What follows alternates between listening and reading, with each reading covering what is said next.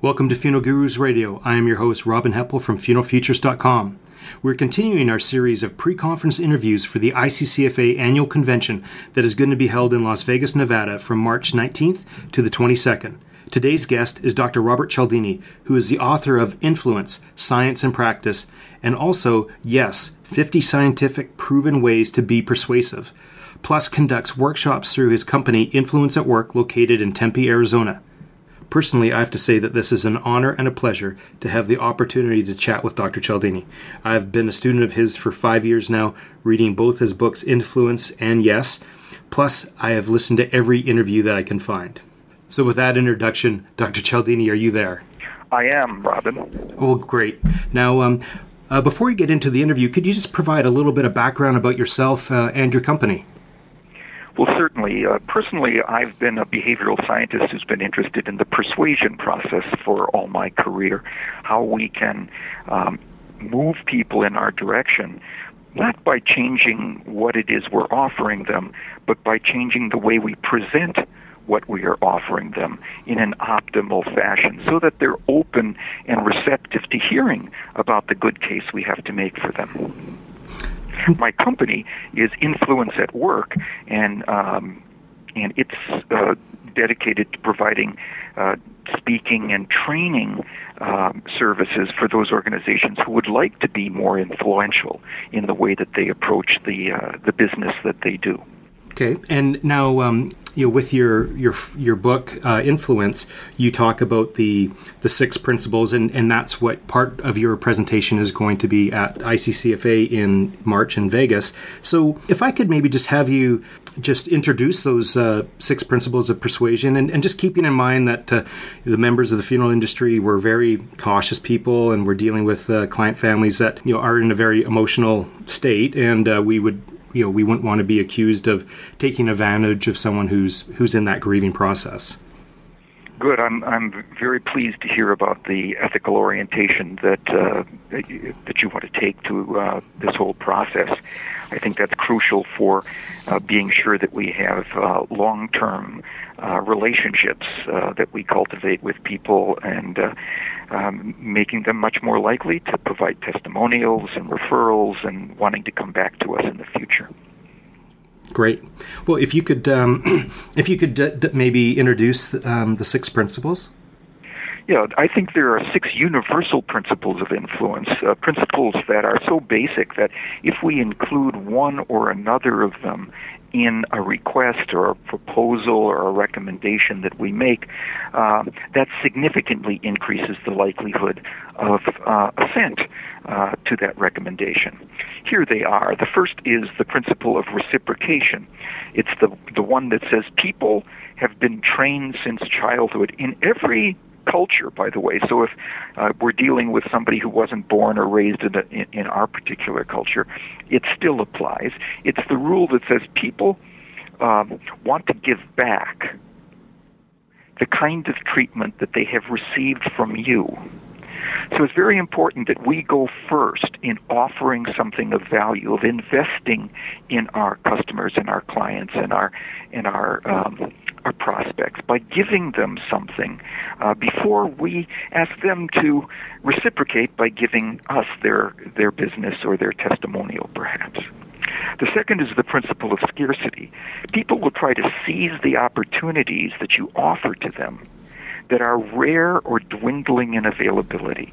This means we have to be sure that we tell them um, what things about us are rare, what things about us are unique or uncommon that they can't really get at any of our competitors. Uh, and often it's not any one thing, but it's a particular bundle of features or benefits that we offer that really can't be matched. The third is the principle of authority people will be most persuaded by us when they see us as having knowledge and credibility on the issue. So, one of the things we have to do before we ever try to influence people is be sure that they are properly informed about our background, our experience, our credentials uh, in the arena. The fourth is the principle of commitment.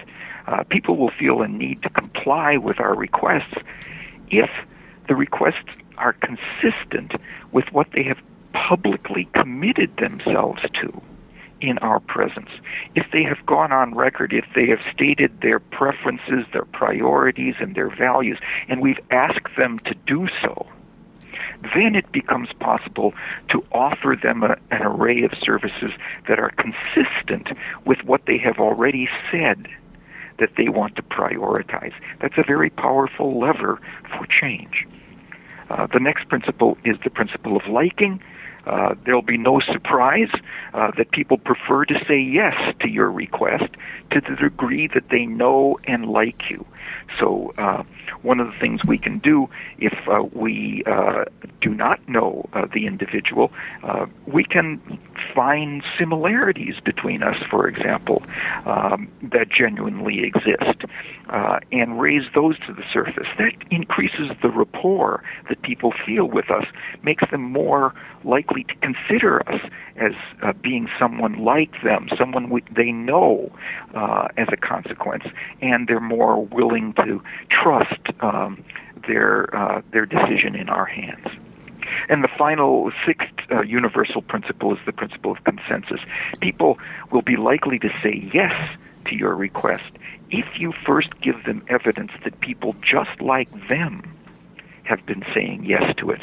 I saw an interesting study in uh, Beijing, of all places, shows you the cross cultural reach of this. Mm-hmm. Uh, restaurant owners can significantly increase the likelihood that people will choose a particular item from the menu simply by saying, This is one of our most popular dishes. Truly, honestly, just pointing to the popul- popularity of a particular option and that causes people to reduce their uncertainty about what they should do by looking at what other people like them have done in the situation.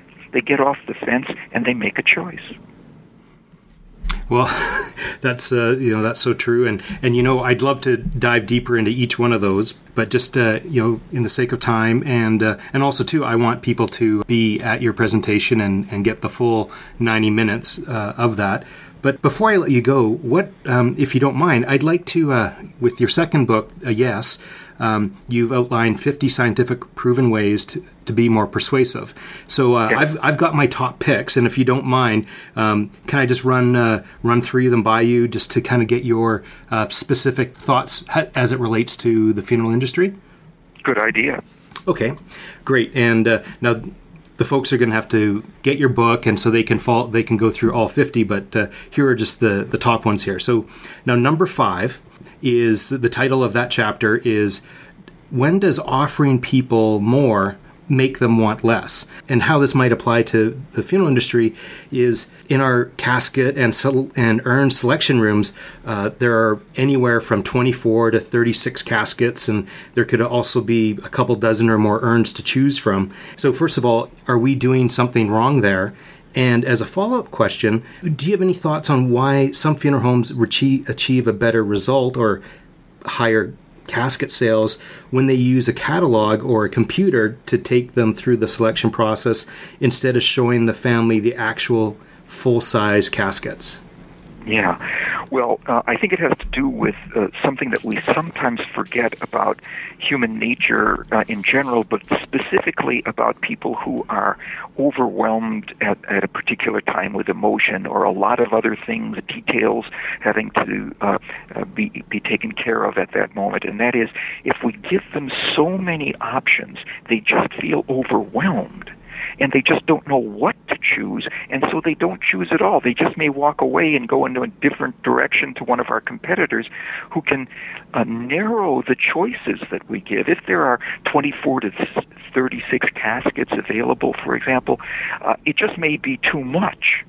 And so there's research, for example, that showed that uh, Procter and Gamble, that uh, manufactures the uh, uh, the shampoo Head and Shoulders, mm-hmm. when it changed the number of of um, uh, models or versions, excuse me, versions of Head and Shoulders uh, uh, shampoo products from 26 down to 15, it produced a 10% increase in sales. 26 was just too many for people to decide. They went to something else on the shelves. Mm-hmm. So one of the things we can do is is reduce uh, the uh, uh, the number of choices we give, and and sometimes we can do that with a catalog where we can uh, chunk uh, uh, the options into categories that uh, reduce the, the, the number uh, of uh, possibilities so we can show people uh, uh, opportunities in that have a particular feature or a particular price range or something of that sort very quickly and reduce the number of options that people have to uh, overwhelm them. Another thing I would suggest is to use that principle of social proof that we were talking about a little earlier. That if a lot of other people have been doing something, it's uh, it reduces uncertainty. So one thing uh, uh, a funeral director could say to people in a showroom uh, might be, well, you know, for people in your circumstance, whatever that is, mm-hmm. right? If it's a spouse versus uh, children, uh, w- whatever the circumstance is, we find that most of our customers in your circumstance choose this option or between these two or three options. Right? Okay. They're our most popular for people in your circumstance. Okay. And obviously, you know, something that you could back up, not that they would ever call you on that, but something that, uh, you know, is truth. You're not just true. You're not pushing them to the high end. You're being. Absolutely. Yeah. Okay. Just go with what is honestly the most popular for people in their circumstance or with their re- resources and inform them into assent. We don't trick them, we don't deceive them, Mhm. we educate them into yes. Okay. Well, that's that's great. That is a great insight. Thank you for that. Now, uh, going to number ten, uh, which office item can make your influence stick? So we're we're talking about post-it notes, and I'll let you explain how that works. But a lot of funeral homes and cemeteries uh, use follow-up surveys that they give to families immediately after the service. So if a if a funeral director wanted to increase uh, his or her overall number of returns and also receive a higher level of satisfaction to those surveys, um, would you suggest using the strategy that they personally take, um, you know, a, post-it note and make a handwritten uh, note on it? And and if so, what would be the best thing to write on it?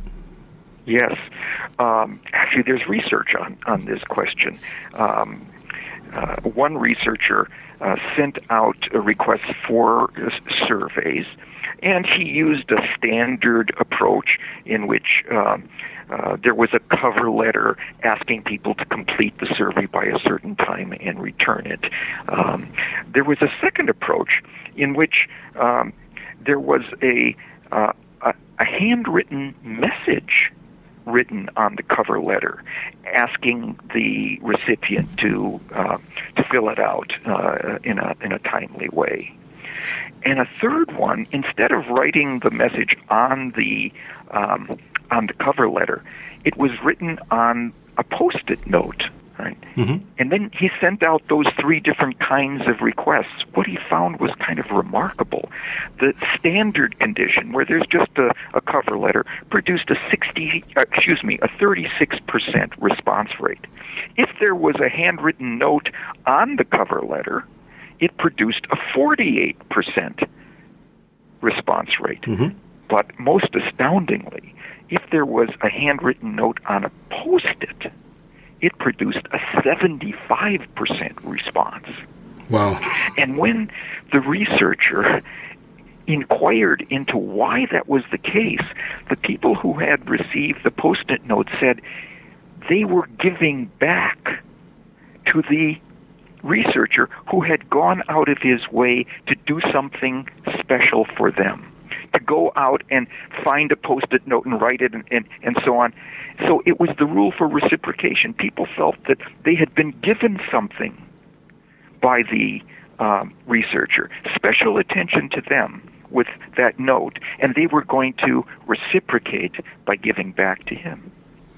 Wow. That's what that's what our directors could do. Put a, a post-it note with a request um, and a little personalized note on it, Mhm. asking for their help.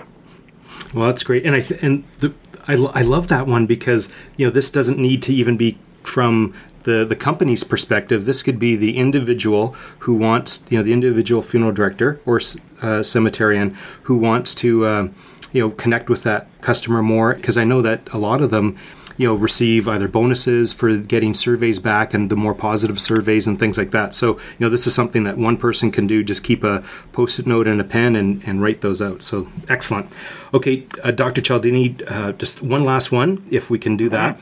Uh, now number 47 so we're getting close to the end of the 50 and the, the title of that uh, short chapter is how can technology impede persuasive progress so, with technology and particular, uh, particularly email, funeral homes and cemeteries receive a lot of pricing inquiries by email, and uh, as well as they do by the phone, but more so by email now.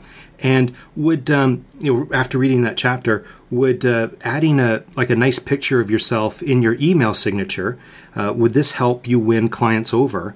I believe it would for the reason that we suggested in the title. Very often, technology impedes the, the success of a persuasive approach because it dehumanizes it.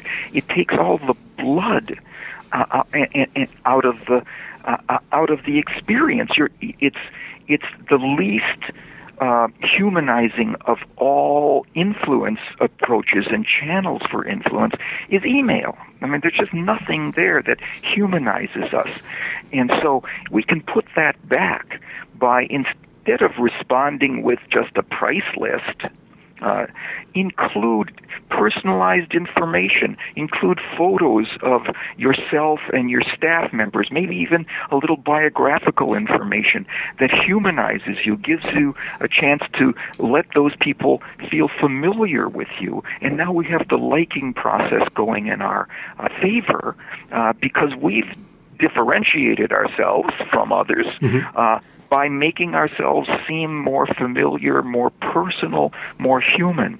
And people in that particular time of their lives are aching for some human contact that they can feel uh, good about and that they can trust. Well, that's uh, that's excellent, and that's something that you know it doesn't cost any extra money. It just takes just a little bit of extra time to add that in, and and uh, and you know their competition won't won't know what they're doing. So that's right. um, that's amazing. Amazing. Okay, well, Dr. Cialdini, thank you, uh, thank you so much for your time today. Uh, when in Las Vegas, I am going to be in the front row at your presentation, and and uh, you know what? I believe that uh, it's going to be one of the most, or if not the most, insightful presentations that we've ever heard because we've never really heard um, a presentation uh, about this, especially geared towards us. So, um, you know, because we always think that we're we're special and we're in a unique circumstance. So, I'm looking forward to it, and I recommend everyone that's going to the conference to be in attendance as well. So, Dr. Cialdini, any final uh, thoughts? Well, no, I think we've covered uh, things uh, in, a, in a very basic and uh, uh, wide-reaching way. And I, I, I think the the final thought is for me to reinforce again your opening thought, which was the importance of doing this in a way that is altogether ethical, altogether uh, responsible, and uh, that will create great uh, uh, advantages for us in in the future. Well, this has been great. I'd like to thank Dr. Robert Cialdini, the author of Influence, Science and Practice, and yes, 50 Scientific Proven Ways to Be Persuasive, who will be presenting Influence, Breaking Down the Barriers to Yes at ICCFA's annual convention that is going to be held in Las Vegas, Nevada from March 19th to the 22nd. For more information and registration details, visit www.iccfa.com. Check back soon for another ICCFA pre conference interview. On behalf of funeralgurus.com, this is Robin Heppell.